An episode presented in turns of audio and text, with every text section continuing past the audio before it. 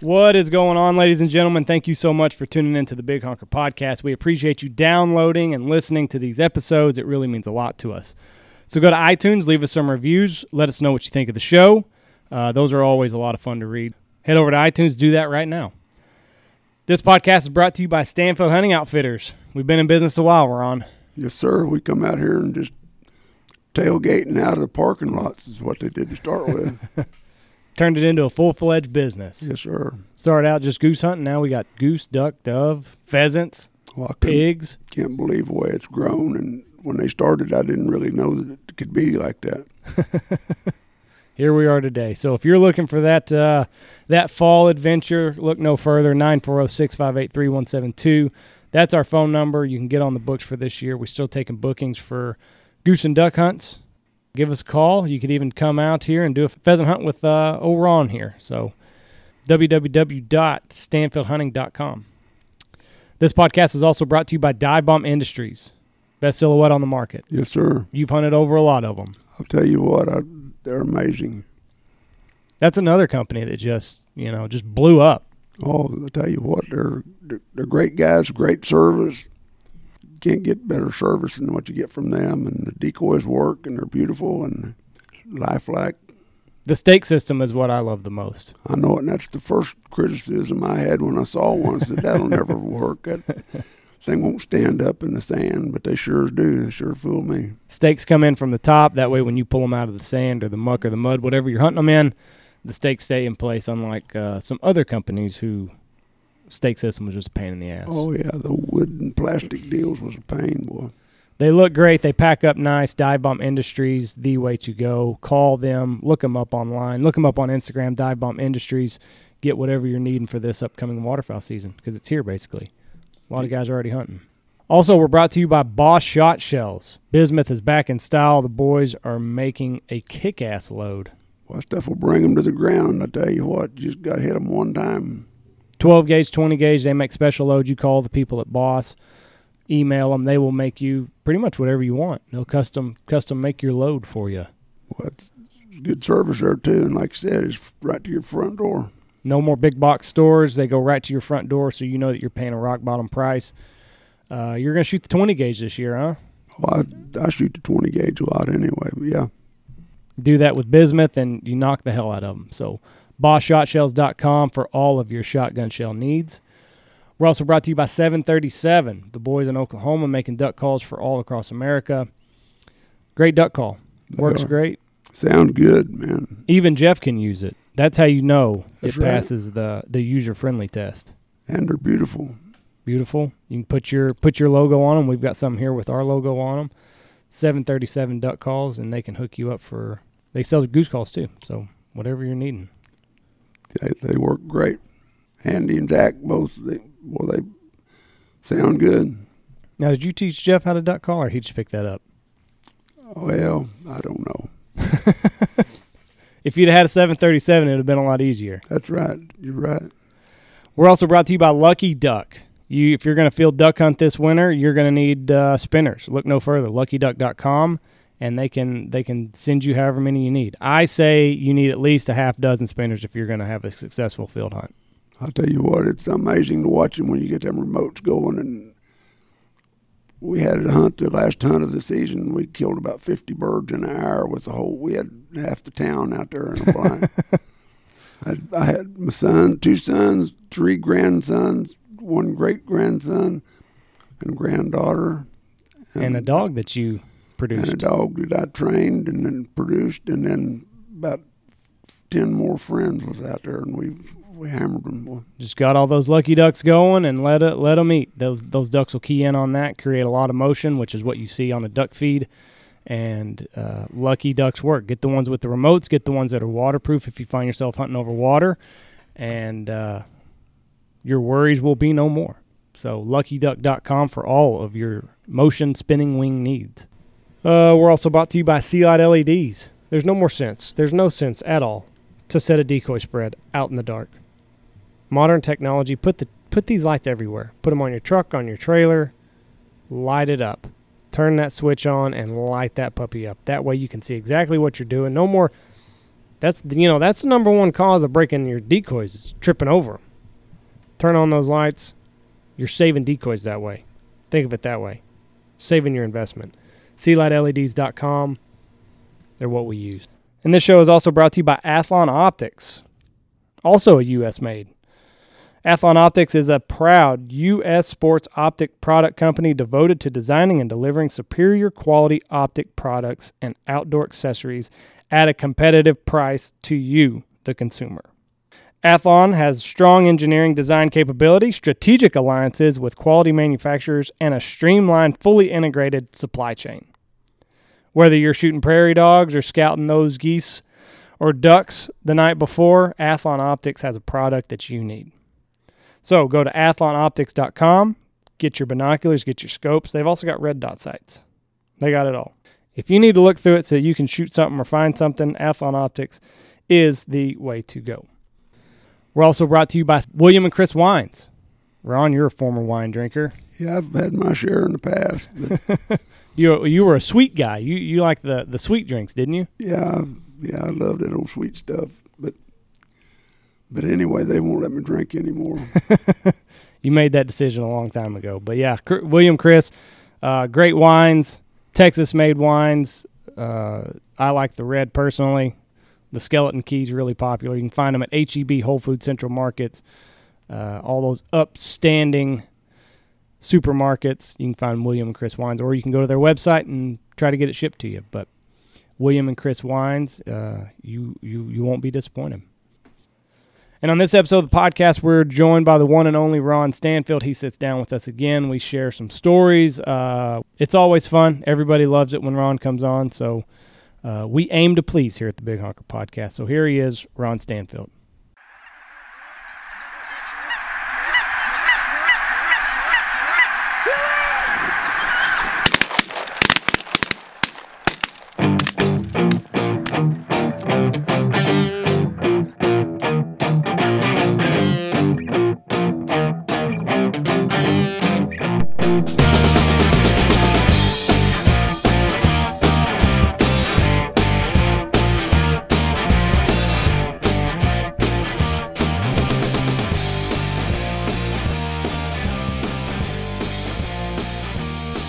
Ready, Hefe?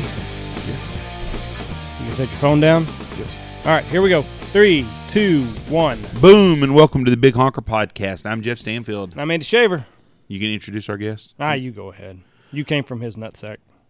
It's not really how I wanted to jump into this one, but anyways, on on the no, he's not on the phone. In the studio with us today is my dad, Ron Stanfield. How are you doing, Dad? Oh, decent, I guess. We mean decent. Decent. Well, i some days are better than others. Today's a decent day. It's one. It's better one than some of them I've had lately. Cancer sucks, man. Well, it does. Takes away some of your range of motion or something. Limits your opportunities maybe in some things. Better than being in a wheelchair though. Yes, sir. Still buying watermelons though for the boys, so that's you hadn't completely lost it. Yeah, that's well. I love them boys, and I, and I know they like them watermelons, and I do too. So You're gonna pick one up, you might as well get two, right? that's right. So what, what's the what's the status on the health? Because people ask me all the time. It's kind of in limbo. I did radiation for my cancer that was 98% effective, and it didn't work. You're a two percenter. So I'm one of the two percent, and I just did a PET scan that I don't know the results of yet. You'll know that Tuesday. S- supposedly, I'll find that out Tuesday. So cancer's both in, bu- bu- in back in both lungs. Then That's the way it sounded, and growing. Huh. Yeah, that shit comes and it don't just go away. So you're a fireman, retired firefighter. How many of the fi- you've uh, more than one fireman you worked with have died of this shit, hadn't they? Yeah, I don't know. Just I mean, I don't know all. There's so many different kinds and stuff, but we've had two or three just lately, just in the last six weeks. Really? But out, but out of the guys you worked with, not just the guys in your rookie class, there's been a bunch of you guys. Matter of fact, you're one of the last ones standing of the old timers. Well, I'm I'm starting to get that way, but of our rookie class, there's still three or four of them around. There was eight to start with, and they didn't die. There's on- I don't know if any of my rookie class that died yet, but there's one or two of them that's not doing well. But they've had other things, car wreck or something like that, maybe. But I mean, the guys that you were firing with, that you were friends with, a lot of them have have gone, Yes, have passed, and a lot of them from lung cancer or cancer. cancer's all. I, that's all I know, you know. But And, and you know, I don't know if as much as that's fireman related as it's just world related because as you get older, cancer seems to be the number one. Well, I've I've said for years, and I'm not a doctor, but I believe that that everybody's got cancer in them, and it just takes something to set it off. Yeah. I don't know. Well, you've had a really good life, I would say. say. Oh yeah, it's been wonderful. Praise the Lord. What would you do different in your life? I just do more of it and try to do it better. So you wouldn't change much then. Nah, I don't know what. I'm not ashamed of very much, and I know I've had a good life. You got a lot of friends. A lot of people ask about you. Out of your class, you graduated in 1962 from high school, right? Yes, sir. How many people in your class are still alive? This will used to be amazing if it's still the same. Uh, it's about the same, far as I know. There's one of them hung himself, and and one of them running in the back of a truck on a motorcycle. And far as I know, And that was years and years ago, right? yeah, that was a long time ago. Everyone else is still alive out of your class in high school. Well, I, it seems like maybe somebody else has died, but but not many. And there was only 22 of us to start with, and there's probably about 18 of us still kicking That- anyway. that's still an amazing Mhm. odd for, to have 75 years old and have 18 of your 22 classmates alive. Yeah. And one of them took him his own life, and he was valedictorian, right? Yeah, smartest son of a bitch in our class. What was wrong with him? He was fucked up. I don't know. He was a good athlete too, wasn't he? yeah, hell yes. How old was he when he hung himself? Well, he was probably. Well, I lived. I moved to, on out there on on the farm. It was ninety eight. That'd be eighteen or nineteen years ago. Twenty. He went to his he went to his supposed best friend's house in California for Christmas and hung himself in their closet in the bedroom. Oh fuck! What a fucking sorry bastard. On Christmas, sorry as shit. ruined it for everybody. Christmas Eve. Jeez. Can you- what, what kind of fucking friend is that? Mm. Well, that's a shitty deal. Oh, thank you for inviting me at Christmas. I think I'm gonna go in this room in your, your in closet and hang myself so it ruined Christmas for all your family. They were waiting on him to open presents, and There's a my granddad had a farm northeast of Buffalo, and it was two miles east of the highway 75 going north and south on a little country road, and there was three houses on that damn road between Grandpa's farm and the highway. One of them was right across the street from his farm, and the other one was halfway back to highway, and there was two boys lived on that road and hung themselves. wow. Mm. Uh, Had the bad juju on that road. Bad deal. But I can't imagine going to someone's house for the holidays. yeah, this is where I'm gonna do it. It's perfect timing. Yep. I think I'm gonna just hang myself in their closet. What, Chris? Nobody will notice. what the fuck? I'll tell you a, f- a- a funny holiday. That's not a holiday. It's tragic, but I mean, it's well, we're a sick Ironic. society. We're a sick society, so people are gonna find some kind of humor in that shit. But there's nothing funny about it. But uh, funny story is, I've got a friend of mine, and I'm not gonna mention his name, but his daughter brings this new guy home for for Thanksgiving, and they hunt with us and good friends of ours and stuff. And they're sitting around to have dinner. Well, this guy gets up when they bring the turkey down stuff. He gets up and goes to the bathroom. He goes in there and they're waiting to tuck the tur- turkey because they send their daughter in there. You know, and we'll call her Michelle just for second. So Michelle, go in there and check on Jake. We'll call him Jake. Go in there and check on Jake. So she goes, make sure he's okay. So she goes in there and she's down there. And She comes back. She calls her mom back there, and then her mom comes back. She goes, "You need to come back in here." We'll call him Bob just for safety. He's not Bob. Bob, come over here. What is it? Bob is the Bob is the dad. Bob is the dad. Okay. And she's like, Jake will not come out of the bathroom. What, fucking, he got the shits? You know, what's wrong with him? No, he's he just uh, he, he he loves animals and can't seem to does not want to see you cut that turkey up. Does not want us to eat turkey because he's a vegetarian. Ooh. So they have to coax this guy out of the fucking bathroom so they can fucking have Thanksgiving dinner. they have to take the turkey and put it in the garage and nobody gets to eat it, so he'll oh. come out of the fucking deal. So what they eat? I guess everything but the fucking turkey. Oh my god! I mean, and y'all will know this guy when I tell you this story off air of exactly who it is. You're gonna laugh your ass off. But you imagine that shit. Uh-uh. Hijack Thanksgiving. Wow. God. Teal season's coming up, Ron. Sounds like a lot of fun. I'm anxious. I don't know how far I can get off the road, but You'll be there I'll be. I'm trying. in the vicinity. I'm gonna try.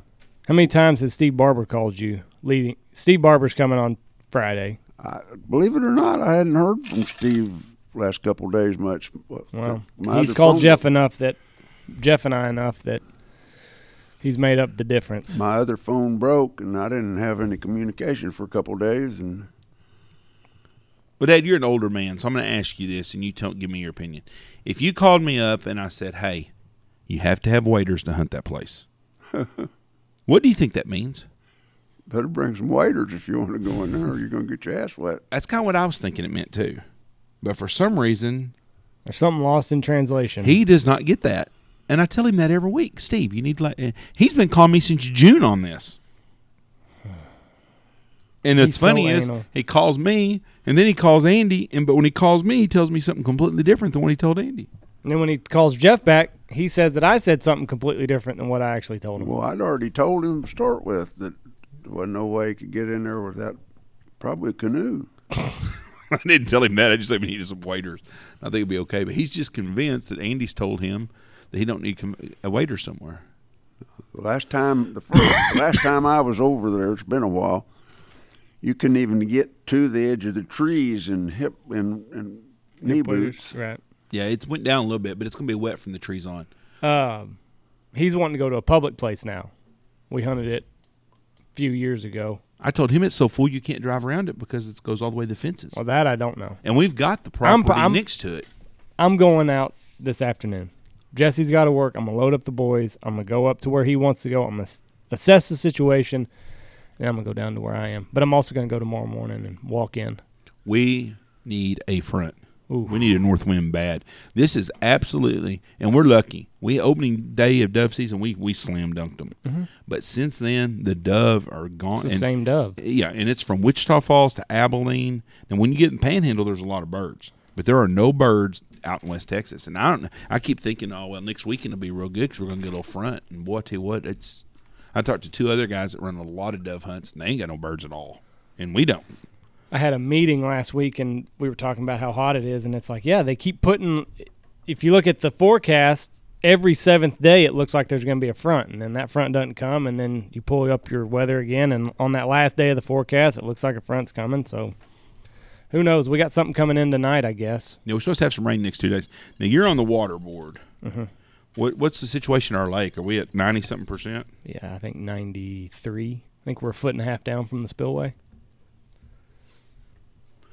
Those hot August days, we evaporated more than what we sell in a year. Do what now? Those hot August days, we, we would evaporate more in a day than what we sell like all year That's crazy. or in a week. A week. That's crazy. Yeah. So everybody that's worried about conserving water, you're losing it to evaporation. You might as well just fucking drink it. Hope something changes. Well, it's still at ninety percent. No, no, no, I know that, but when we were we were in a when we were in a drought prior to me getting on this board, um, We were down to six or seven percent. and they were having some very tough meetings. I'm glad I was not a part of it, but they were, you know, basically it was what do we do because there's four member cities that own the lake basically, and then we sell it to other places, and they're like, okay, so do we just use do just the four member cities? Are they the only ones that are going to get this water? Or do we just keep doing what we're doing and sell it to the com- surrounding communities? And basically, the consensus was we'll all go down together. I'm glad you brought this up, Andy, because I was mayor during all these times. Mm-hmm. What what what would you what would your decision be today on that? I mean, like I said, you're losing so much to evaporation just So so would you The- be the- for the everybody having water or just the four member cities? for everybody because the Okay. outlying communities are so small.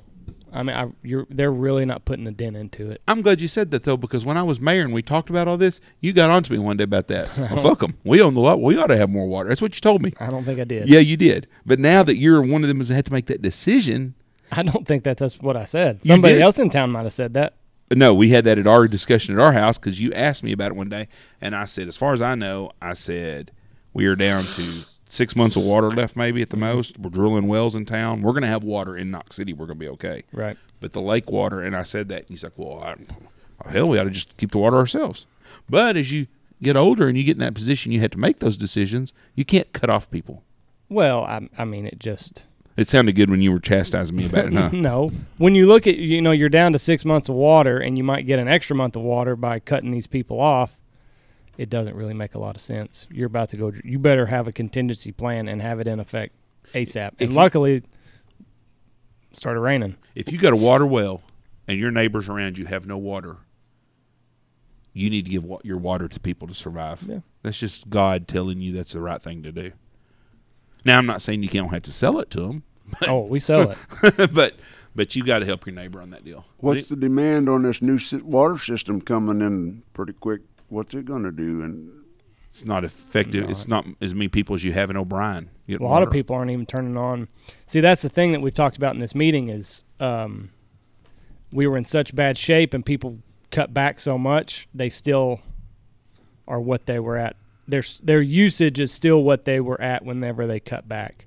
So people still have that drought in their mind and they're conserving water. Um, but yeah, I mean, so a lot of people are not even turning that service on. A lot that- of people just aren't hooking up to the meter. you're you're you're a couple of generations ahead of me, and I'm a couple of generations ahead of Andy. When you were a kid growing up, did y'all have wa- running water and sewer in y'all's house? I know y'all had an outhouse when you first were a kid, but did y'all have running water in y'all's house? well, you had to run out the well and get it. But So y'all, no, we had we had a cistern that actually was under the back that back porch of the house, but it's like a little room down there that it they caught water off the roof and it went through a big filter of charcoal and stuff and and that's what we had until it'd go dry and then dad'd go get a thousand gallon tank of water and come over and he'd dump it in that well it's just solid limestone and it was under the house. Did they, they build it there? Did they no, build the house? the on it? house got built over it. And now, what- now what was it now? What's this, the cistern? It's it don't have a. It's not a well because it don't have a vein. But it's a it's a limestone. Limestone, just rock wall. Just What do you mean a vein for for a well? No For- water. to catch it. no water comes in out of the ground. It's all got to come in from either off All- of, off of a the- watershed. We had at that time, at least, it might have once upon a time had a vein in it, but it never did later. So this thing that's out here that we've got is that a well or is That's that a, a well. That's a hand dug well too. Yeah, that's a well. Okay. They dug it with rings. Yeah, they they dug it, uh, set a ring on the ground, and get a little skinny guy and dig it out. And when that ring sinks into the ground, they set another one up there, and they just keep going until the water gets too deep and we can't dig no more. Wow. That would be a miserable fucking job. What a way to make a buck. And how and that well's what twenty five feet over there, maybe. Yeah, I used to remember it. It's not that much. Tw- Twenty three. do you ever remember any kids falling in wells and cisterns when you were a kid? No, I had a kid that I went to school with that was cleaning one out because they used to do that. They Right. get in them cisterns and clean them out, sweep them out and stuff, and bail out the last of the water before it rained again. Right. And he got gassed somehow or another, and hell, he wound up like palsy and epilepsy and Really? the old man and got lockjaw. He really got messed up being down that damn well. A lot of people die in them because that gas. that is gas? Down there and Where's they- the gas come from? Do they know? I don't know. It's forms from anything that's dead, but I don't know. Jeez. What a way to die. So when the cistern deal, so it was basically just a rock wa- room under, or not? A, ro- how big was it? Oh hell, it was. You know, I hadn't seen in it for a long, long time, but it was it was twice as deep as a grown man standing up. So 12, 15 foot Must deep. have been, and, and about probably eight or eight or something feet across, circular, And this was right under Grandma's house. right under that old little back porch. Yeah, yeah, right under that floor. That I didn't know that. And then you would just bail that whenever you wanted water?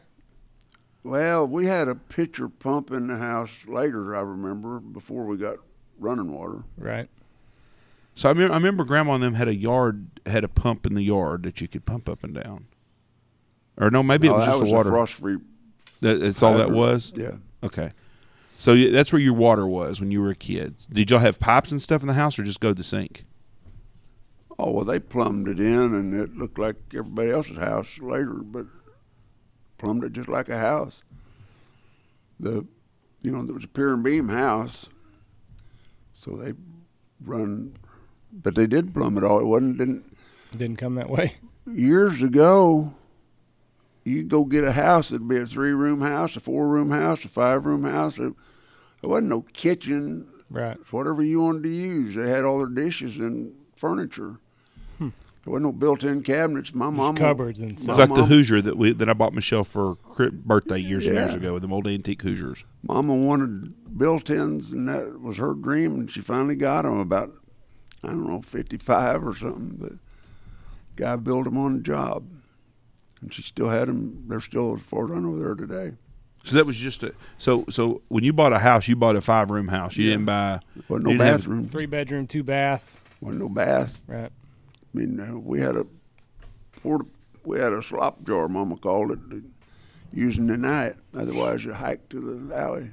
I just got side and pee then is what I'd have done. Well, that's what we did. Then what about shower? You said there was no bath. Had a tub, a tub, and on Saturday night she'd come in there and they'd boil water, get water hot, and pour it in there, and everybody. You know, they say that's where the term "throw the baby out with the bathwater" came from. Yeah, the baby got to go last. Kids, kids started. You know, the kids all took turns and used the same water, kind of. Yeah. Boy, I bet y'all are some stinking asses by fucking Saturday in the summertime. It was Saturday. That was the only day of the week. Oh, I don't remember that, but Saturday sticks out. but well, at least once a week or something. But Mm. Well, we'd be at the creek and getting water. I mean, hell, that what a deal there. But people didn't have the fragrances and stuff they have today. So when, when did you have plumbing in your house? By the time you got it, by the time you was in high school, I was in, yeah, junior high. when y'all had like a bathtub in the house. Yeah, Well, but that was the greatest thing ever when y'all finally got that. I bet there was some rotten ass, ass pussy running around. well, we had a shower for years. Jesus. Da- Dad built a garage and uh put a a laundry room in it for mom, which was 10, 12 foot wide and 25 foot deep. And in the corner of it, he built a shower. I took showers as a kid in there. It was my favorite place to take a shower. And we had just had a, a rope across there with a curtain on it, drag, and because cause mama canned stuff and, and the rest of that deal and did her washing and stuff in there. Hmm. But she used that for years. I remember as a kid when we'd go to grandma's, especially in the wintertime, if you want to take a shower, that's where you'd go take a shower. Yeah. And you go out there and take a shower, and I tell you what, it's colder than shit walking from out the house to in the house. It was all concrete walk, but it would be the equivalent to taking a shower out in my swimming pool and then coming into the house. In December, January, it's a freaking. Not something you want to do. But she had cabinets full of towels and wash rags and stuff out there. She just Really. Had a real clean smell to it too. Always had a didn't even unique go in the smell. house. That, that just washed them right there and put them in the fold them up, put them in the deal. she didn't have a dryer Hung for everything. years and years and years. Yeah, you told us last time that y'all hung all y'all's clothes. It was, hung them up. You think about the modern housewife today compared to having to go back to 1950 to be a housewife. Well, They they damn sure wouldn't like it. Mm-mm. no, there'd be a lot. There'd be more divorces. No microwaves. Best you can do is sweep. No vacuuming. Well, they mopped a lot. Yeah. We Nobody have- had carpet. Nobody. Nobody had carpet in rugs. Well, I just mean it's easier. We've got hardwood everywhere, and we still vacuum before we mop. Get all that shit up. I can honestly say that I'm married to a really good housewife, and I haven't done laundry, a dish, cooked a meal, and probably a shit. I, I maybe two three times in 25 years if I had to do any of that stuff. Now I know how to do all of it. I, every once in a while, I'll unload the dishwasher. And when Michelle's out of town, I keep cleaned up because I clean up behind myself, so I don't have to make, so I don't have to listen to her gripe when she gets home if it's a mess after she leaves with it clean. But She makes us make our beds and clean the house. She she makes us. Michelle makes the bed and take the trash out before we go on the trips. When we come home, everything looks the way it should when we get leave, which mm-hmm. I like when we go down. But Well, she's really great housewife and homemaker. I got an old fashioned homemaker. Is what she's I a, married. she's a homemaker, boy. She really is. She's a dandy, and you know sh- she puts up with a lot of shit my mama wouldn't have done. Like every, all the kids like something different. She, what do you want for supper? Well, we just had supper. Uh, that drives me nuts, Dad. It does, and we can't even. And, and when they were little, not only did we do that, but if we were going to just get something to go somewhere, she'd want to go. We'd sometimes have to go two, three places, so everybody got what they wanted to go. Jesus, let's just go to one freaking place. and Everybody can order something. There's something for everybody. I knew we. I knew how spoiled my kids were. We were in bed one time in the summertime, and, and our rules in the house were different than some people's. But my rules in the summer in our house was, or our rules were, if you stay, if if, if you didn't have school, and you wanted to stay up in the summertime till two or three or four in the morning, I didn't care. When you got older and you were in school, as long as you'd get up and get your ass to bed, we didn't tell you what time you had to go to bed. I mean, we just didn't do it. Well, Michelle, one morning it was about two in the morning. We're in bed and our door opened, and Payne was probably four or five years old. I'll never forget this, and it was late. And he goes, "Mom, mom, mom, mom." She's, "What is it, Payne?" He goes, "I want some pizza rolls." I'm like, "Get your little ass in bed. It's time to go to sleep. It's almost two in the morning." You know, Dad. And she's like, he, he don't have to get up at school or nothing. And she got up and put some freaking make got some Totino pizza rolls out of the freezer outside and warmed them up. Them boys are spoiled rotten. Y'all's wives, I feel sorry for. don't don't say you boys. Uh, Andy, you were spoiled the same way too. You're leaving two of the three out. No, I just gave one story. There's many stories of you and Andy, Zach the same. Do you expect your house on September 1st to be decorated for fall? No. You don't. Well, I do it, but Okay, because of your mom. yeah. Because our house looks like a country door commercial every season. And on September 1st it starts, but that's the way Michelle was. So, Grandma, let's go back to Grandma. I want to hear about Christmas time in the old days. Did y'all have a tr- y'all had a tree? Yeah, Did we you go down and buy a tree? No, I, hell, I wouldn't know where to buy a tree in Buffalo, Kansas. And we'd go out somewhere and find one and cut it. So y'all cut a tree. I, I actually remember when I was a little kid. I don't know how it was. Uncle Steve and Aunt Cheryl. I went with them to cut a tree one time down. Yeah, they had a lot of nice trees out around where they're at, more so than other parts of the community. Little cedar. I guess they were cedars Yeah, probably. some kind of cedar. But I, I remember doing that. So you y'all y'all cut a tree. Did y'all decorate? Did Grandma like decorate Thanksgiving night for Christmas, or was it? I don't remember exactly that, but it they they they started fairly early, and and then of course back then they a few little balls, shiny balls and a string of popcorn and shit, you know, and and everybody's tree back in was covered with them little icicles, and you'd see them up and down the road where people hauling them off, and So it wasn't like my house right now where there's 800 presents under a freaking tree. shit. No, there wasn't 800 presents. Well, I don't know if we have 800, but you know what our house looks like at Christmas. Right. Michelle goes way overboard. No, we had we had presents and stuff, but t- things that you could see in the toy stores were different than what they are now too. And Did uh, did Grandpa have to decorate the outside of the house? hell no, he didn't decorate nothing. So no Christmas lights on the houses. we didn't have any outdoor lights. My aunt Aunt Felicia and Uncle Dan had some pretty lights. That I, I remember all a lot because when it snows, they were big old bulbs, and it sure looked pretty in the snow because they they had a lot of cedars that were just three foot high around the wall. So they decorate that. I tell you what, whoever invented Christmas lights for the outdoors ought to have their ass kicked. That's the biggest pain in the butt. They're making a fortune now. Oh, I and So are those guys that install them in the communities and take them down. Well, that's because guys like me don't want to fucking do that and would rather pay someone to do it. If I had somebody in Knox City, well, I've always paid someone to do it. Mm-hmm. And luckily, it's cheaper here than other places. Oh well, Preston, he had a business going in Wichita before he left. They put them up, take them down, furnish them, everything, just for a fee, And store them, too, for the store year. them and everything. Yeah, that's pretty amazing. So, back to, I'm going to jump into some hunting stories a little bit, Dad. When you was a kid, you quail hunted, right? Yeah, that was well. I had a four ten shotgun, and I'd go down the fence row, and if a quail fly, I'd shoot at it. A rabbit run, I'd shoot it. And Did you cover any pheasants where you lived at? Oh, we didn't have any pheasants. No pheasants there. No. Martin Eby had a ranch out east, west of Wichita, or out of Buffalo, about 10 miles, and he made a deal with the Kansas Parks and Wildlife, and he released birds and hunt them. But the deal, when, when that was going on, he had to let 30 or 40% of them go. If he put out 10 birds, he could kill six or seven of them. And they finally got enough of them up there that that survived enough to have a little short season, but then it didn't last. Chiggers kill pheasants. Did you ever kill any of those pheasants? You ever shoot any of them?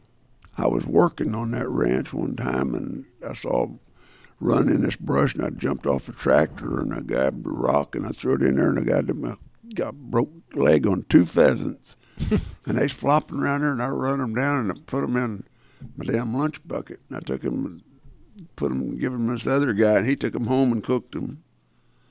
Boy, I got my ass fired if they'd have caught me.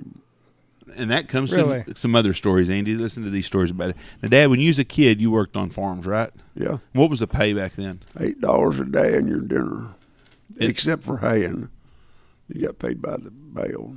And you were a big strapping guy, so you probably done real good at that too. Then, I was pretty good hand at eating so what? So they they is eight dollars a day and your dinner. and your dinner. Is dinner nighttime or lunch? No, it's noon. Do they have big br- lunches then?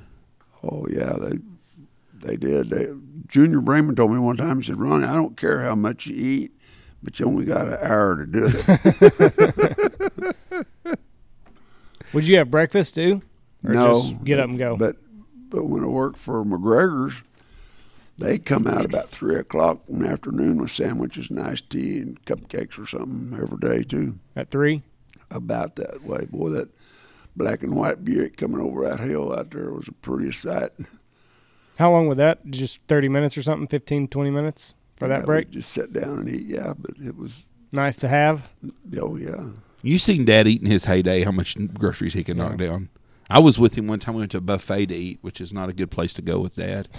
And I told him one time, I, I was in probably in college. I told him, I said, Dad, I don't mind coming up here and eating with you, but if we're gonna come up here at seven to eat, I said, I'll just get here about seven thirty, and that way you can be thirty minutes in because he eat like four or five plates. Yeah. I remember one time this, late, kid snickered at him at the deal. He told his mom, said, "Look, look how much dessert that guy's got."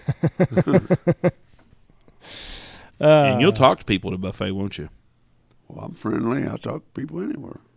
Remember the old fat lady? Well, I remember several of them. That you, you told her fat people like, but what you what'd you say to her now?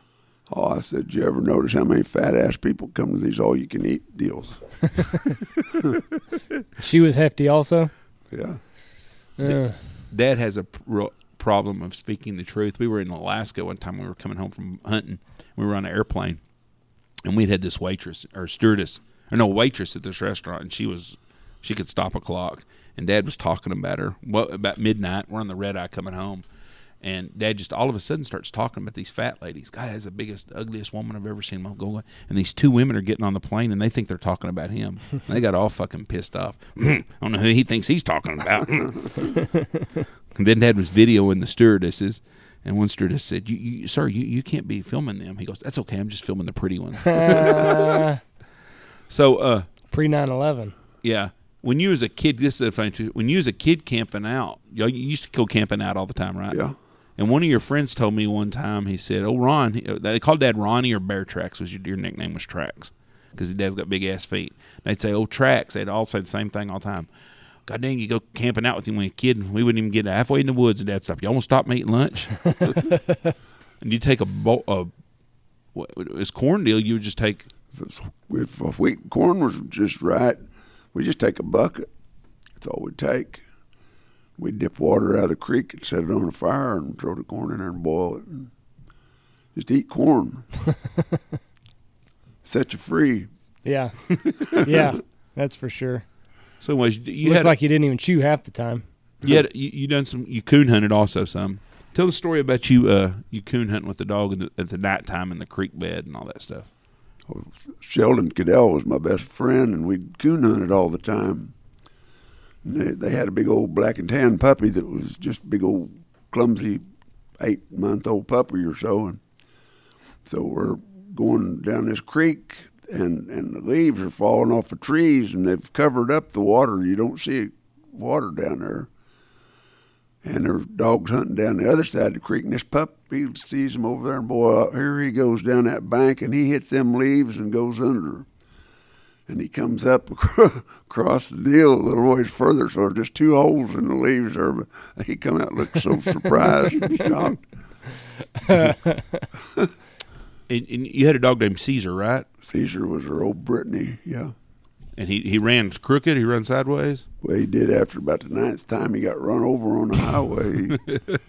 he, he'd chase cars, and I was watching him one day. He took off after this semi come around the corner dragging a chain when the Grondack trucks were all the trucks that haul fuel did that.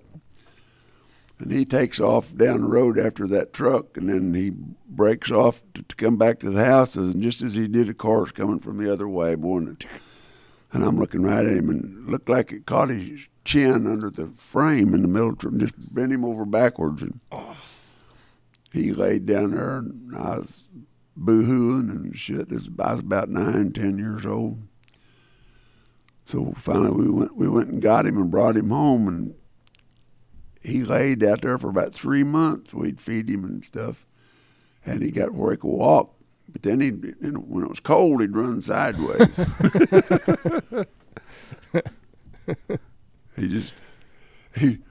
The colder the weather, the more sideways he'd be. He just couldn't limber up. But he'd go hunting with me, but he didn't know nothing about hunting, and I didn't know nothing about teaching him. And he'd try to chase a rabbit once in a while, but he couldn't run as fast sideways as they could going straight.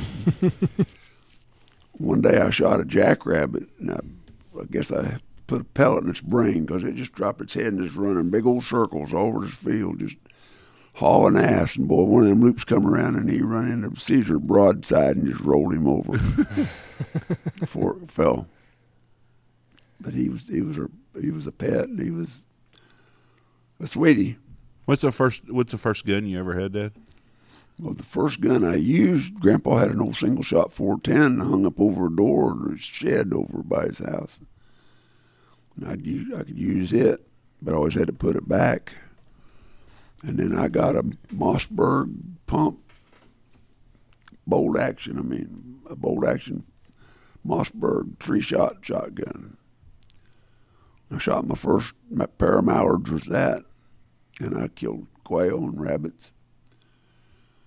And we didn't have much duck hunting. So rabbit hunting was my biggest dependable thing, but there was there was enough quail back in those days. I could get off a school bus, stick some shells in my pocket, and get my gun and walk across the street, and I could get in three coveys of quail and be back for supper. Wow. And you'd take your gun on the school bus? No, no, no, no, no. But I'd get off You- of oh, it. it and just drop you off at the house. But and you then- could have right there. They wouldn't have not thought nothing of it, would they have? Well, I don't know. That, Probably not. that we had them in our cars or windshield windows back parking lot, but So drop you off at your house, you'd run and grab a gun, yeah, three covey. our house was the last one in town. We Really? go across the street and we was in the country. Yeah. And you now, back in your high school days, your football team, you had a good football career. Y'all didn't. Y'all lost one game, right, when you was in high school. Yeah, and we was ahead twenty to nothing at the halftime. That's the only game y'all got beat. Your last game. Yeah, That's crazy. Your last game, what happened? Just lost focus? I Thought it was in the bag or what? Coach told them a better story than ours did, I guess. But that's the only games you ever lost. I mean, that was it. yeah, So, did you run track in high school? yeah. Once What- Well, how'd that happen? I dragged my ass out of the study hall screaming and a kicking. Told me I was in the mile relay. Of what? What's a mile relay? It's the last race of the last race of the evening. Yeah, everybody's gone home before I got back. I figured you being a Tomcat, you'd like track. All the true or the uh, track stars there. Shit, I didn't want to do it. Finally, they give me a javelin, and I'd I'd go across the fence out there in the country and kill rabbits out of the brush pile. How'd you do on the mile relay? well, the one I was in, when I got the baton, I was the last guy. When I got the baton, I was way ahead. but every corner I'd go around, I'd lose a few, and hell, by the time I got to that last turn, I couldn't even see them. Everybody was packed up and going home. So I didn't get my wheels from you when I was younger. No, you know, that come from the Quarty side of the I guess so. So uh, Well, Stephen was fast, but I just you just wasn't. Maybe I got. So you didn't throw this on purpose to not do a track meet anymore. You you legitimately just I didn't like to run, and I, I couldn't run very fast. You was just big. Yep. Hoss Cartwright. So, but you're an actor. You're a thespian. You you love the plays and stuff. I was in a lot of plays. That's how I passed English for four years. So if you was in English, she let you. Yeah, so she was a drama teacher, an English teacher. She was my buddy. I was in the I was in the senior play for four years. I was in the junior play for four years. I was in the Y Teens had a play about Christmas. I was in that The what four- teens? Y Teens, whatever that is, girls deal. White, like the Y, color. the letter Y. Okay, Y. okay, okay. And then, you know, I was in the one act play contest. We'd go all over to the colleges every year. But that's a big business now. The one act plays are. probably, but we did them. We went to like K State and KU and Pittsburg State Teachers College, and I got a picture of you in the house when you were leading one of the plays. yeah, it was on Facebook a while back. Yeah. And I was like, who is this man? Nobody would even recognize him. About Yeah. six two, six three, weighing about 180 pounds probably. Or you probably were 200 pounds in, wouldn't you? Oh, I don't know. I don't think so. 80, 185 probably was the top I ever was in high school. We just got through 9/11. Tough day as a an American. I'm sure as a former firefighter, Jeff thinking what those guys go through. Jeff called me when the first plane crashed. He said, "Turn on your TV." And I saw the rest of it. We were in the skunk house, which was Tony's house at the first. Tony lived there first, and we officed out of there. Also, we had the computer and all the office stuff in there. And I came out that day because we had some dove hunters coming in on an airplane, if you remember that. Right. And um, I on a told- Tuesday. on a Tuesday. It was like six or eight guys coming in. Just it was going to be their group. They were Tuesday, Wednesday. We didn't do dove hunters like we do now back then. And um, so we uh, I was out here. Mom had taken Payne and Missy went to go pick up concessions for all the for the junior high games to Abilene. And the first plane was gone. Michelle walked out the door, and then I was thinking I saw a replay when the second plane hit. Dad, your phone damn again. phone. Let me Yeah, see. th- th- give it to Andy. There's got to be a way to just turn that some bitch off. Push that red button. All I got to do is push the red button, Dad. anybody anybody want to guess who it was? Steve Barber. Steve Barber. So, He's late. so we uh, he's gonna call me now. and want to know how you're doing. so we or he'll call Andy. Have you talked to Ron today? So Put it on his. we we uh we, we I came over here. Me, you, and Tony were in the office because Michelle and everybody was gone, and we were watching it. And when that tower, the first tower fell, you told me, and you had about a tear in your eye, and you said, "Lots of good men are dying right now on this thing. All them firemen and policemen are in there." And boy, it was. And I don't think the reality of that caught a lot of people that thinking about, you know, they think of buildings falling, about how many people were trapped in that son of a bitch. Yeah. Here's the thing as a fireman, and this is what's horrible. They knew after that first tire fell, that second tire probably was going to fall. Yeah. And they were trying to get as many people out of there as they could. A lot of them knew I it. imagine time the first one was falling, and then people in that second one was getting the hell out of Dodge anyway. Well, uh, what I'm saying is, is those firemen were trying to help people, trying to get Yeah. up and get injured people out of there, and they knew that they was eventually was going to happen. Did they ever say just pull everybody back I don't think so. after so. the first one fell? I Did don't- they ever say just pull them, I- pull I- everybody out? I think if someone's hurt like that, they don't do that. That's just, and I don't think most of them would do it. When you were a fireman, if someone was in a building hurt, you weren't going to go back, were you? You were going to go in and try to help them. That's what we we thought we was going to do anyway. You were going to try to. even if you got the pullback call. Yeah, but but I tell you what, unless you've ever been in in a house fire and no air, there's a lot of used to say I'll do this or I do that or Yeah, you get that old hot smoky shit in your lungs and and you just can't. I mean, you just it's impossible. it, you just you can't ex- if you never experienced it, you can't appreciate it. But it's It's tough. You almost died in a house fire or a, a grocery store fire, didn't you? Well, no, but I was lost in one, and I thought you were out of air. I didn't run out, clear out. Bell was ringing. No, Givens run out. He just passed away from cancer. He, no, that was Jose Okay, was that he- Walter Manus. what was what's Bruce McAfee's wife's name? Renee Loudermilk. Oh, Ronnie Loudermilk died. He's been he had Alzheimer's. For, Oh, he didn't have cancer. No. Okay, I thought he had cancer. But uh, I just was in that fire, and Ronnie Givens' air run out. Tell the story so people know what's going on here. Okay, I I come from a station across town and on the rescue unit, and we get to this grocery store that's on fire, but it's mostly in the attic. We're not the first ones there, so some of these guys come out that've been in and clear through the building and back out. So I've got fresh bottled air and stuff, and I said, "Well, let's go, and I'll go with you." And so we get about halfway back in the building, or seems like it's about halfway because you can't see. And something goes boom and something thud, and then Given says, We can't go back, our line's covered. So I, like them, we committed the cardinal sin and we turned loose of the line that we had. And that was your way out. And so we're lost in that thing.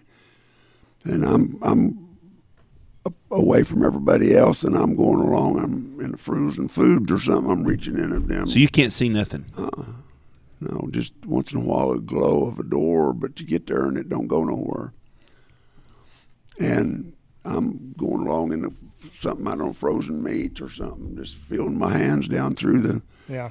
deals that you're you're blindfolded and and so finally Ronnie's bell starts going off and he quits answering. He won't talk to us.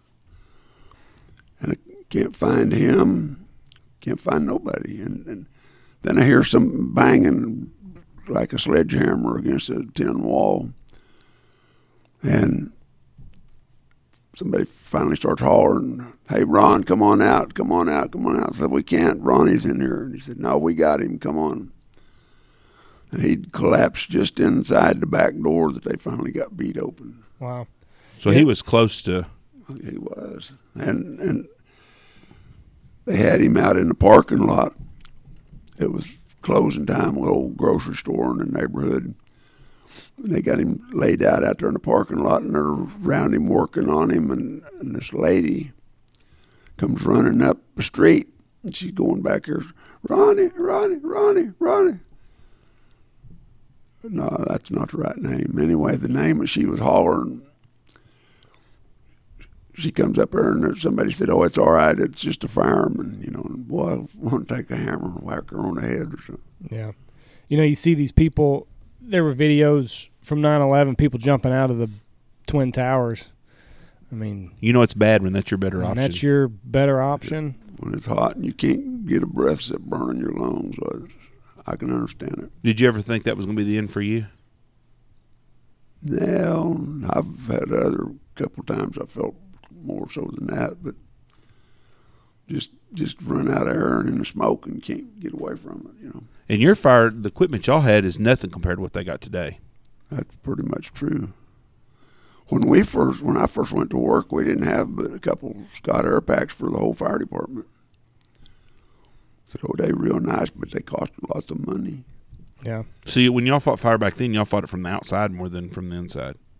No, hell no. They they had a little canister deal that they could try to breathe through and filter a little bit, but just get in there and get it and get out. I don't think people that have never been in a fire. I've only been in one house fire that they're actual house because I went in and got some dogs for an old lady one time. But I wasn't in there very long. But in the time I got there, the smoke started doing that rolling deal where it was in there, and all of a sudden the smoke started coming down. I got the fuck out of Dodge. But I don't think people realize. I, I think a lot of people think when a house is on fire that you got all this glow of red and you can see because they're on the outside. They don't realize on the inside of that thing you can't see much. well, on the on the, on the movies and on television, they they, Right. they can see. You- Yeah. It ain't like that in real life. So I guess that's why you vent it to get the smoke out, Yep, that's exactly right. Circulate. and then you can see better once that smoke goes up. Well, and the heat goes with it, and you can push the fire out that hole too. Hmm. I tell you what's tough to see is how far we've degenerated since September 11th of 01. I don't know if we were ever closer as a community than on September 12th today, which You're is what today is. In my lifetime, 18 years ago. In yeah, my in, your, in your lifetime, lifetime. and you're right. You probably had Pearl Harbor. Well, Dad wasn't born Well, I mean, Pearl Harbor. He was three it- years behind. The the one before that would be Pearl Harbor. John F. Kennedy getting killed is probably the next day in your You life, so? Dad. That was a big that everybody remembers where they were at. Boy, it stopped stopped everything when he got shot. But I mean, do you think everybody was upset like they were with 9/11 and Pearl Harbor? No, When Kennedy got shot, yes. Yeah. they were, dead? Everybody was. They felt uh, betrayed. Business stopped. I mean, I had a load of fence posts in Hyannis, Nebraska. I was trying to sell them in 10 inches of snow. And there wasn't much happening, and, and there wasn't anything happening after, after, you know, for three or four days. But when 9-11 happened the next day, there weren't Democrats and Republicans. JFK. They was Americans. Oh, oh, okay. They were Americans that day. And that's what it was on nine twelve. You know, that's what I'm talking about. That's, Yeah. yeah. it was everybody was common goal then. I think on after 9-11, I felt like I felt if someone broke into your house, that someone had violated you or You know, JFK. uh, Looking at the election results, 49 percent, 49.72 percent. Nixon 49.55. it's, it's as split as it is now in this country. But the difference is, is that the Everybody was still upset. well, but the parties though back then weren't violent and hatred like they are now. you know, that was our president. Right. No matter who it was. You know, if you'd had Obama got assassinated, there'd have been people that would have been happy. If Trump Yeah. got shot today, people would be happy. I mean, back then it wasn't that way. He, know, he basically won by 100,000 votes, a little over 100,000 votes. yeah, it was a country. was- Texas was blue. What's funny, uh, yeah, because of LBJ. Well, there's a whole story right there. Yeah. There's there there's some there's some missing boxes that come up in all that deal. And Byrd took uh, Mississippi and Alabama. if if if I don't even know what I was trying to say about this. The country is is not. Everybody always talks about. Well, it's just today. Well, the country's not no more divided today than it was in 1960. But it's a different kind of division. I had- Nixon carried California too. I had a friend named F. Edgar Dean. He built all those houses out in Sunset Terrace. And him and his corporation built about 700 houses. His daddy'd been the mayor of Fort Worth. He was a honorary Texas Ranger. Oh, he loved carry he had a Thompson machine gun. Oh, really? This guy you were friends with, or his dad? Yeah, Ed Eddie Dean.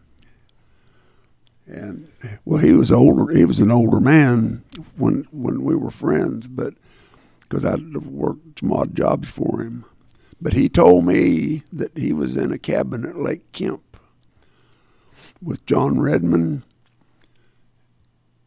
uh, the the guy that run the paper in Wichita Falls at the time was a big Democrat. Rhea Howard was his name. Lyndon Johnson was there, and he named some other people, and he said we were in his cabin in Lake Kemp, Sam Rayburn.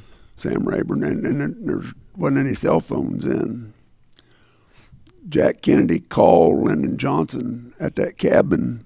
John F. Kennedy did. John F. Kennedy called Lyndon Johnson at that cabin and asked him would he be his running mate. He didn't want to do it because he was the majority whip at the Senate.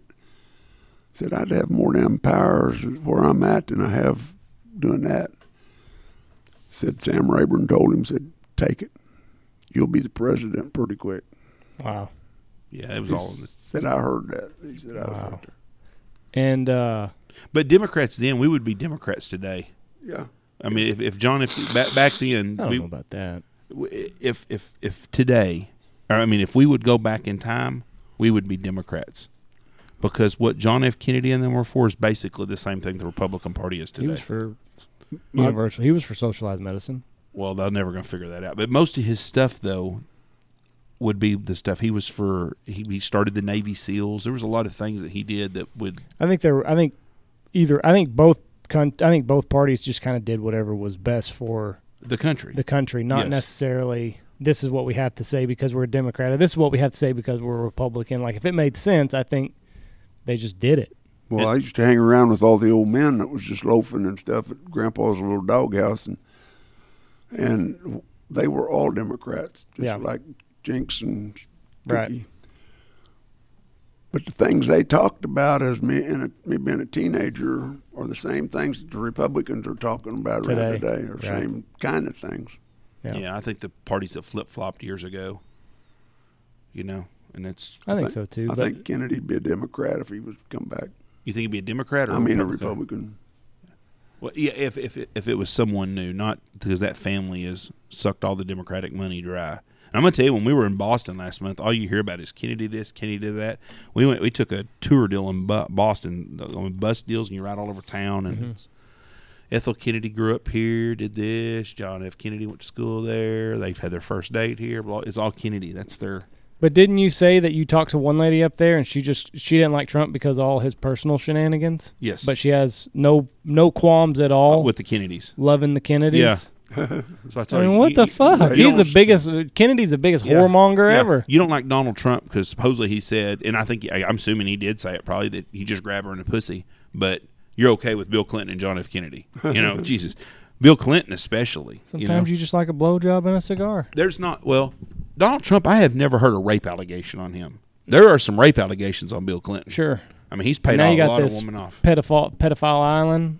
Oh yeah, he's all in the middle of that shit. So I mean, you know, they, they'll they'll overlook a lot of that stuff from the Kennedys and the Clintons. But by God, Trump said grab him by the pussy. So Did you see that he the, he's not fit to be president. the 50 year old detective that um, done all the investigation on Yeah, Jeffrey passed Epstein passed away from some mystery illness last week?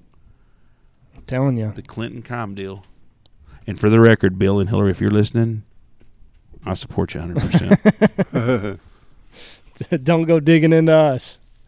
Y'all didn't have, have big, big y'all didn't have big rally or big problems back then, did y'all? Fuck yeah, they did. They had segregation. Had Oh, I forgot about that shit. It's I a guess that was a big deal. You were in Kansas City when all that went down, didn't you? I was in Kansas City when there were riots. And they was burning right down the street.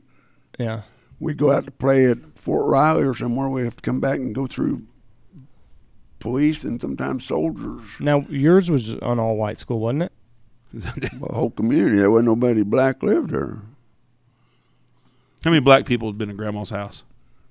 Well, I found out we had some new a new maid who have went to Grandpa's funeral. And when I'd come in and went in the back door back here, I was sitting there and I was talking to some of the brother-in-laws and looked like a little black streak went right from one room and around the corner to another one. And I looked at it and what was that? And, and then here comes this black lady out. And I looked at one of them and said, "We got a new maid." I guess that was my new niece. I didn't know it. Did they laugh at you or did they not even, they try to hush you? But anyway, kind of choked back. So, you, so you would walk through the the the protest, the segregation protest. well, they were just a riot. They was burning blacks against the whites, and Yeah. they was you played a lot of music with black people, so you didn't have no problems one way or no, the other. uh, You were in a, a, a All black all band. black band except for you, You. weren't you? yeah. So- all about being the thieves. But we, but Andy and Connie and I, we was living in Kansas City, and we'd go out to Fort Riley and different places. But when you come in, there's curfews, and they had police and they had soldiers blocking off down I thirty five, and Mm-hmm. and you'd have to go through those deals to get in to go home, especially pulling a trailer. Hmm. Mom tells me told me a story one time about you were sick. You didn't play in a band one night, and you got sick, and there was a some guys beating up a girl. Yeah, I was in a hotel in Sioux City, Iowa. I, was, I got the dang stomach bug that afternoon. I couldn't go play. And I started hearing these people raising hell out in the in the hall. Finally, I got out there and said, "God damn shut up!"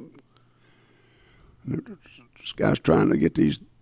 he- he- I guess it was his wife was in the room, and he was trying to get her to let these two black dudes in. I guess she's whoring out of there or something. Anyway, she didn't want. To y'all are not y'all aren't staying at the Hilton, I'm assuming. No, it was uh, something I can't remember the name of it now, but But anyway, they they left or got quieted down, and I'm back in the bed and about to doze off, and all once I hear that little louver screen door crash. Boy, I had to haul my damn shorts right there, and a couple of black dudes out there that had kicked in her door, and that guy. So I laid a couple of them out, and I went down to the hall, to telephone in the lobby, and called the police. Told them I just knocked these guys out, and that they was trying to break in this room. They were in the room though. No, they were in the hall. They were in the hall trying to get in still. Yeah. And so they told me to just get back in my room, and they'd they'd turn the dogs loose. Oof. And they they opened the door, I guess, and that two or three police dogs come through there. Boy, them Ate their ass. When I went to the phone, there was more passed out on a landing in the stairwell. Y'all were at a nice place. Well, it wasn't bad, Doesn't sound like it at all. You got whores and, and drunks. except that crowd that night. Never did say it like that again. I stayed there for, I had an apartment in there for a couple, three months. But they, they uh, turned them police dogs loose, and when they come in the hall, they got them guys that's passed out up in a hurry. Boy, they went shoom, shoom, Mhm. shoom. So what'd you say to them? You've had, or did you just start knocking people out? I just knocked the ones out that was trying to get in that door. Had enough. So Trying to get some sleep, recover from your stomach bug. So I got my wheels from the other side of the family, and Tony got his fighting from your side. Well, I don't know about maybe. I don't know. What the? So you knocked the first guy out. Does the other guy square up with you, or you just clock him also before he gets a Wop, wop. chance? I didn't give him much of a chance to look it over. You're a lot bigger guy than most people back then, though. Well, I wasn't big like I was later, but I was, I was 185 pounds. Just didn't give a shit. Got the stomach bug and trying to get some sleep. Mom was mom happy with you that night or mad? Well, she was happy. How she had time I got done with the, all the fighting was over. She had that old gal in our room. Oh, Mom, mom said, wasn't that lady wearing lingerie or something? And she Yeah. got mad at you over that shit. Well, I didn't have nothing to do with that. Yeah, mom, mom told me your dad, your dad, all he was doing was trying to look at that girl in her lingerie. Looked like a, looked like a what's that catalog? Victoria's Secrets. Yeah, Well, you brought her over here, Chris. So it's Yeah. not it's not all on me. I didn't invite her in. There's another time that gentleman was trying to get it. Well, he was trying to get in your apartment, and you were on the other side of the door and Oh, kept my telling him to leave. Yeah, that was one of my old buddies from Wichita Falls. He he was kind of one of the local thugs, and he was championship boxer heavyweight. and I was seeing this gal that he was wanting to see and had seen, I guess.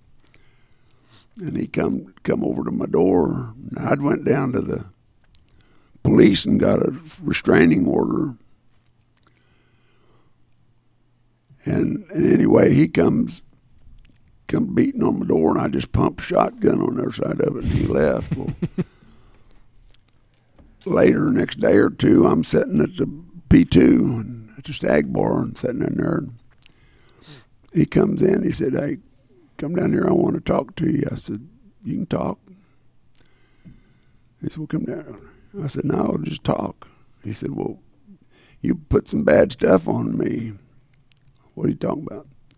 You put a damn bond on me. I said, Yeah. He said, Why'd you do that? And I said, Well, now I got a license to kill your ass if you fuck with me. He never bothered you after that. He said, he said, man, my car's in the damn ditch down so and so. He said, would you give me a ride home? I said, hell yeah, I'll take you home. And so he said, well, would you run by my car? I got to get my bottle out of it. okay. So I took him home, and every time that guy'd holler for it, he could see me, hey, Ron, how you doing? And he's, uh, That's all it took, huh? yep. That's crazy. So were you nervous when he first walked up and said, "Let's let's go talk"? Or you're like, "Oh fuck, here we go. No, I'm gonna have to kill this fucker." no, I wasn't. I just, but I wasn't going to go down there around the corner. And, Fuck no. Mm. Well, Dad, you've had a good time, good life. Well, it's been. And then you sprinkled some waterfowl hunting and some dog training in on all that too. So I mean, hell, you just lived it all. I thought of a story the other day I told you about that I little shorty, and I can't remember what it was about. We'll have you on again. I can't remember what it is either. You we talked about burning the levee down. You were wanting to tell that story. Yeah, no, I told that. Oh, I do want to. I do want to talk about you guys with your dogs. I've had dogs for forty years, and I've retrieved ducks and geese and trained dummies, shot dummies and stuff all over the country, field trials and just training. But we've got some bad water standing around that's got some moss floating on it. Yeah. Just just what the ducks like to eat. And where I like to like to hunt. But now it's dangerous. There's algae, and you need to do a follow up and educate yourself. But there's some blue algae and some green algae and stuff, and it'll kill your dogs. The green algae will too, not just the blue. I think so. Is there a sample? You, think they can take a sample and send it off somewhere and see I if think that probably be probably could. I mean, it, it kills them quick. Like they make a retrieve and then they come back on land and they're hacking, right? And we had uh, we had a buddy had a dog get into it. talking about ski. Yeah, Well, yeah, he just threw dummies in the lake down at Abilene, and, and, and the dog started hacking and stuff, and he cost him about four hundred bucks. but he kept the dog lived. Yeah, the dog. He saved his dog, A lot of them he don't was, get it. He was right close to the doctor, but and then Steve Barber's dog come up with a flesh-eating bacteria, and that's caused by stuff from the feces of the cows and stuff, and it's not unusual to be in ponds and stuff, but they had to skin his little dog from her front legs back almost. And the, the vet bill on that deal was like thirty thousand dollars, but uh, some foundations picked up most of it because it was a test kind of situation. But a, that was a flesh-eating virus. It says here it causes liver failure. Two dog toxic algae kills dogs across the country. Uh, a lot of them in Carolina. The killer is blue algae or a big ass word that can be found in fresh or salt water containing toxins that can be fatal to dogs within minutes, hours, or days of exposure. Um, 3.5 billion years old. Been around for a while. Dogs are far more likely to ingest them. It's bad for humans too. I, I wouldn't go damn sure you wouldn't go drinking none of it. Blue green algae, commonly confused with green algae. But it's bad shit. But it looks just like a place you'd want to duck hunt. Yeah, just the kind of stuff that the birds love to get on. So let your conscience be your guide. I don't know if there's a way to get it checked if it's your favorite uh, full time lease or something. But I've thrown stuff and shot birds and all kinds of crap and didn't even think about it till lately. That's crazy. Says you can look for floating fish. Might be a sign. Might produce a foul smell, but I mean, like you said, I've hunted teal hunting. It water's probably gonna smell bad. Yeah. just that hot old shit that I'm gonna look place that we we're gonna duck hunt. Make sure there's nothing like that. There is. It, it's all over the bank. I saw it the other day. Really? Mm-hmm. I wonder if I should not take Lou then. Oh no! I tell you one thing's going to happen is we're not going to have to deal with mosquitoes like we did last year during teal season. Causes neur- uh, neurological problems. Um, act like very potent nicotine, causing twitching and paralysis. Also causes liver failure. Sounds oh, like, that sounds like also alcohol. affect the liver, uh, and the animal hemorrhage to death. Oof. Not good. Be careful until it cools down or get some rain. If it rains a bunch tonight, it won't be so bad. Just kind of circulate that water a little bit. I wonder if the first freeze kind of gets gets rid I of it. I don't a know, lot. but it just I'm gun shy as can be. Yeah, I don't know. I'll look. I'm gonna look and see where I'm going. I might not take Lou.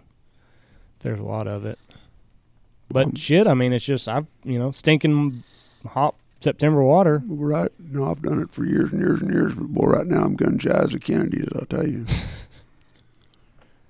What else you got? Hopefully it cools off soon. We can uh, fix some of Lou's problems. That's it. I'm ready to help you. I think we've got. I think. I think I can help him. Well, I'm ready for some cooler weather so that we can start working on them a little bit, tune them up some. Yeah, I'm anxious to. I still plan to get back on my feet. Time to do some hunting. Well, hopefully we can do that and we can shoot some ducks the next couple of weeks. Yep. All, right, all right, let's jump off here. Anyways, thank y'all for listening. God bless y'all. Thanks for being on here, Dad. Love you. Uh, hope you get better. Love y'all. Keep fighting. thanks for having me. We like having you on. You know, there was a poll recently. Who who do you want to share blind with the most? I think Dive Bomb put it on theirs. We put it on ours too, didn't we? Yes, I think so. And you were On a Dive hot Bomb. name. I saw a couple. Deals. Everybody wanted to sit next to the famous Ron Stanfield in the duck blind. Well, I'd be glad to share it. That's got to make you feel good. Yeah, sure enough. Yeah, I don't think me and Andy got named at all. Out of all the people in the world that these people thought to share a duck bond with, and you were the one. I'm honored. All right, Ron. Thanks for coming on. See you guys.